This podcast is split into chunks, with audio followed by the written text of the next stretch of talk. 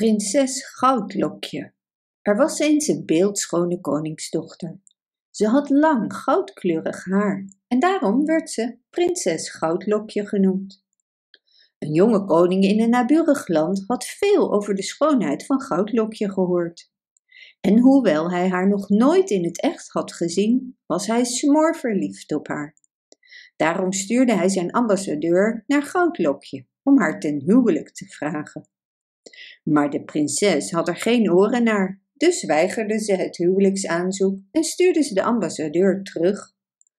Toen de ambassadeur de koning het slechte nieuws van de afwijzing bracht, was de koning ontroostbaar. Nu was er aan het hof een jonge man, genaamd Charmant, die knapper en begaafder was dan wie dan ook in het koninkrijk. Iedereen was dol op hem. Maar er waren ook jaloerse mensen die het vervelend vonden dat de koning goed bevriend met hem was. Op een dag hoorde Charmant die jaloerse mensen praten over de afwijzing van de prinses. Zonder veel na te denken zei Charmant: Als de koning mij naar prinses Goudlokje had gestuurd, weet ik zeker dat ze met mij terug zou zijn gekomen. Ze rende regelrecht naar de koning en zeide: Majesteit, wat denkt u dat Charmant heeft gezegd? Dat als hij naar prinses Goudlokje was gestuurd, hij haar mee terug zou hebben genomen. Hij denkt dat hij knapper is dan jij en dat ze zo verliefd op hem zou zijn geworden dat ze hem overal zou zijn gevolgd. De koning was woedend en liet Charmant opsluiten in zijn grote toren. Op een dag toen Charmant wanhopig riep: Wat kan ik hebben gedaan om de koning te beledigen? Ik heb hem nooit kwaad gedaan.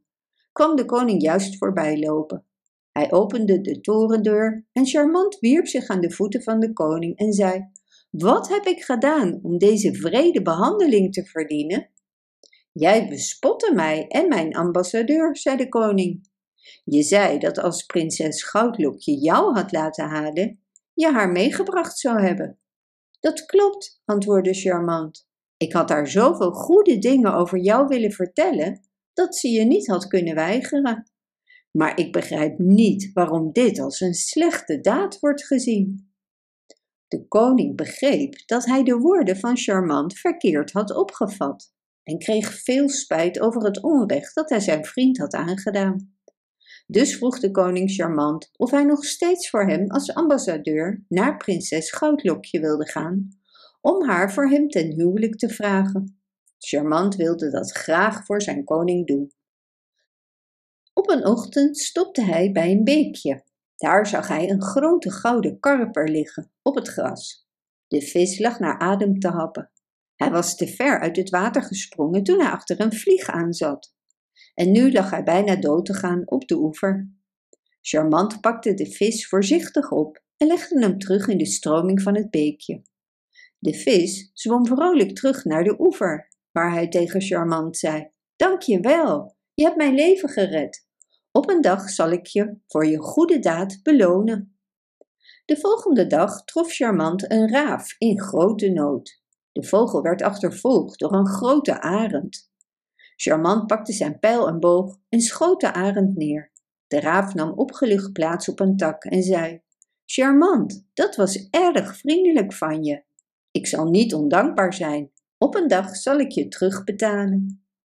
Kort daarna, in de nacht, toen het zo donker was dat hij nauwelijks de weg kon zien, hoorde hij een uil schreeuwen. Hij vond een uil verstrikt in een jagersnet. Charmant pakte zijn mes en sneed het net door, zodat de uil kon ontsnappen.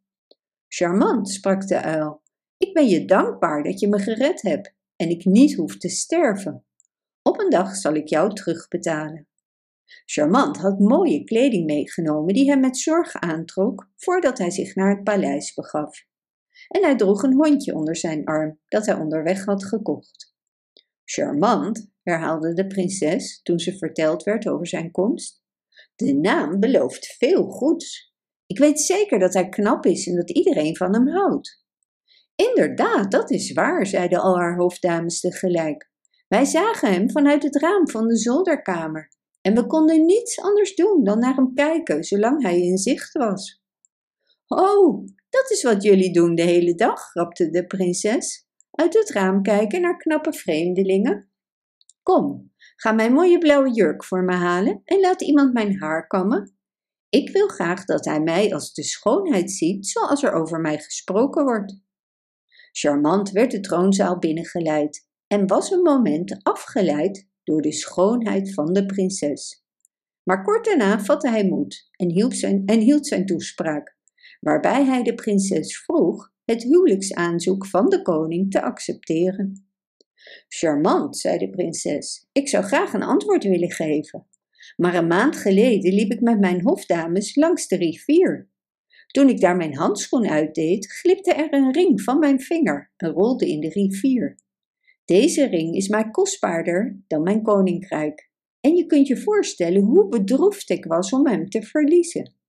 Ik zwoer toen dat ik nooit naar een huwelijksaanzoek zou luisteren, tenzij de ambassadeur mijn eerste ring terug zou brengen.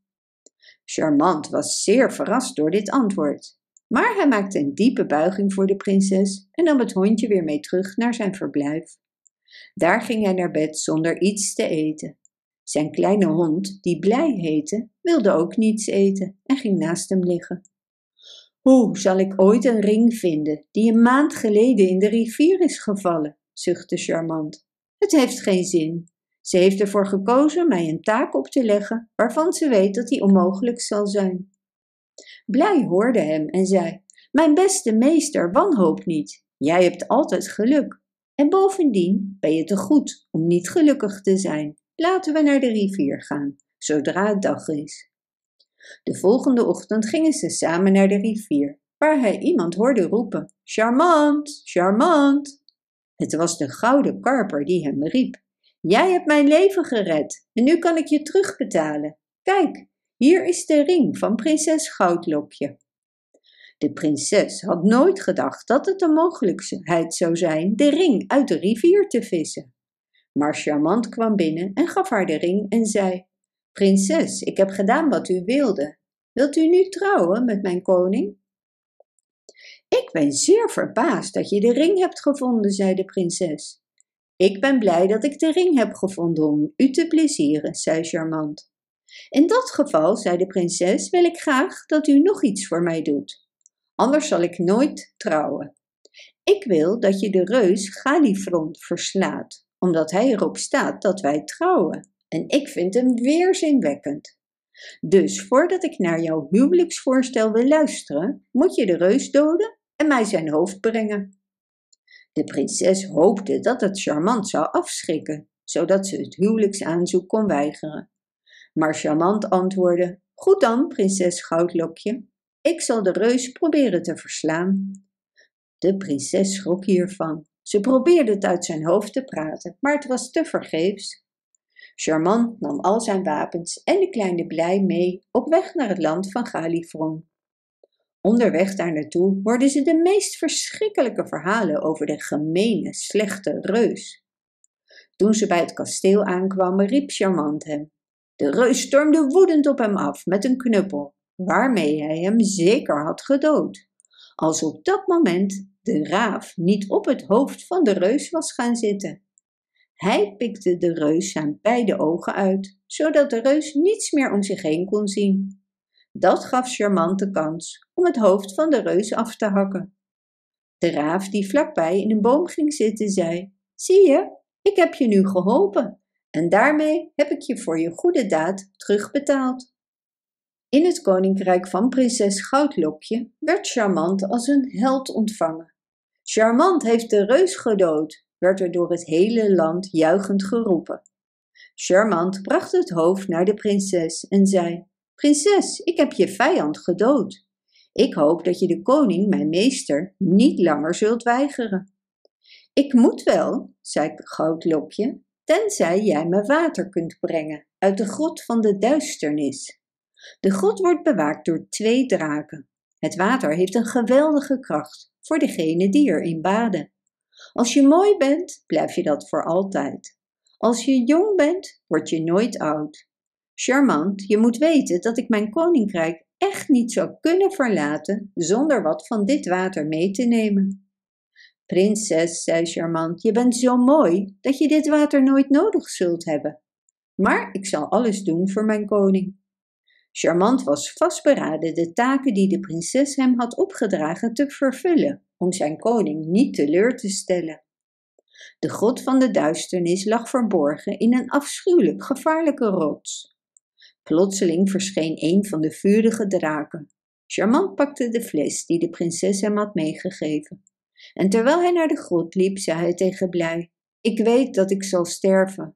Als ik niet meer terugkom, ga dan naar de prinses en vertel haar dat ik ben gestorven in een poging haar wens te vervullen. Terwijl hij sprak, hoorde hij een stem die riep: Charmant, charmant. Toen zag hij een uil in een boom zitten die zei: Jij hebt mijn leven gered en ik beloofde jou terug te betalen. Nu kan ik het. Geef me je fles. Ik ken alle paden door de grot van de duisternis en ik zal het water voor je halen. Charmant gaf hem de fles en de uil vloog de grot in en kwam in minder dan een kwartier terug met de fles tot de rand gevuld. Charmant bedankte hem uitvoerig en vertrok verheugd naar de stad. Hij ging regelrecht naar prinses Goudlokje, die niets meer te zeggen had. Ze bedankte Charmant en maakte zich klaar om met hem mee te gaan. Onderweg hadden ze het zo gezellig samen dat ze soms tegen hem zei: Waarom hebben we ooit mijn koninkrijk verlaten? Ik had jou koning kunnen maken, dan hadden wij samen gelukkig kunnen zijn. Maar Charmant antwoordde: Ik zou het niet kunnen.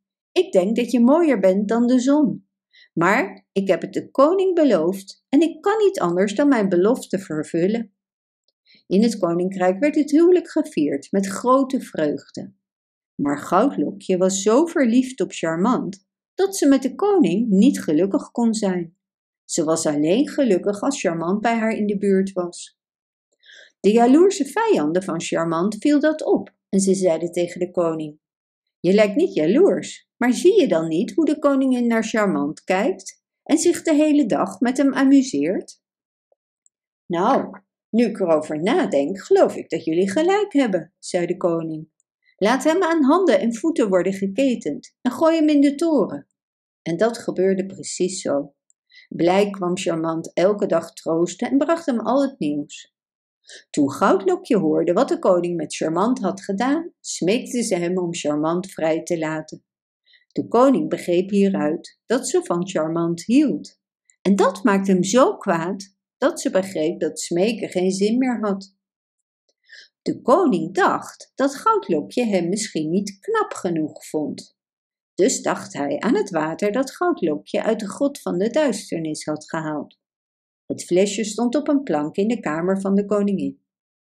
Nu was er een dag geweest waarbij een dienstmeisje bij het afstoffen van de plank het flesje per ongeluk had omgestoten, waardoor het gebroken op de grond was gevallen. De koning bezat eenzelfde soort fles, dus hadden ze de fles van de koning ervoor in de plaats gezet. Nu was het water in de fles van de koning gevuld met gif. Het werd gebruikt om vijanden van het koninkrijk te vergiftigen. Dus op een avond nam de koning de fles en baadde zijn gezicht met het water. Toen viel hij in slaap en werd nooit meer wakker. Blij was de eerste die erachter kwam wat er was gebeurd. Hij rende naar prinses Goudlokje en samen renden ze regelrecht naar de toren om Charmant te bevrijden. Toen zette Goudlokje een kroon op zijn hoofd en hing een koninklijke mantel om zijn schouders. Ze zei: Charmant, ik wil met je trouwen. Charmant wierp zich aan haar voeten en bedankte haar. Iedereen was dolblij dat hij koning zou worden. De bruiloft die meteen plaatsvond was de mooiste die men ooit had gezien. En Charmant en prinses Goudlokje leefden nog lang en gelukkig. Bedankt voor het luisteren. Wist je dat je dit verhaal ook op onze website ridiro.com/nl kunt lezen, downloaden en printen?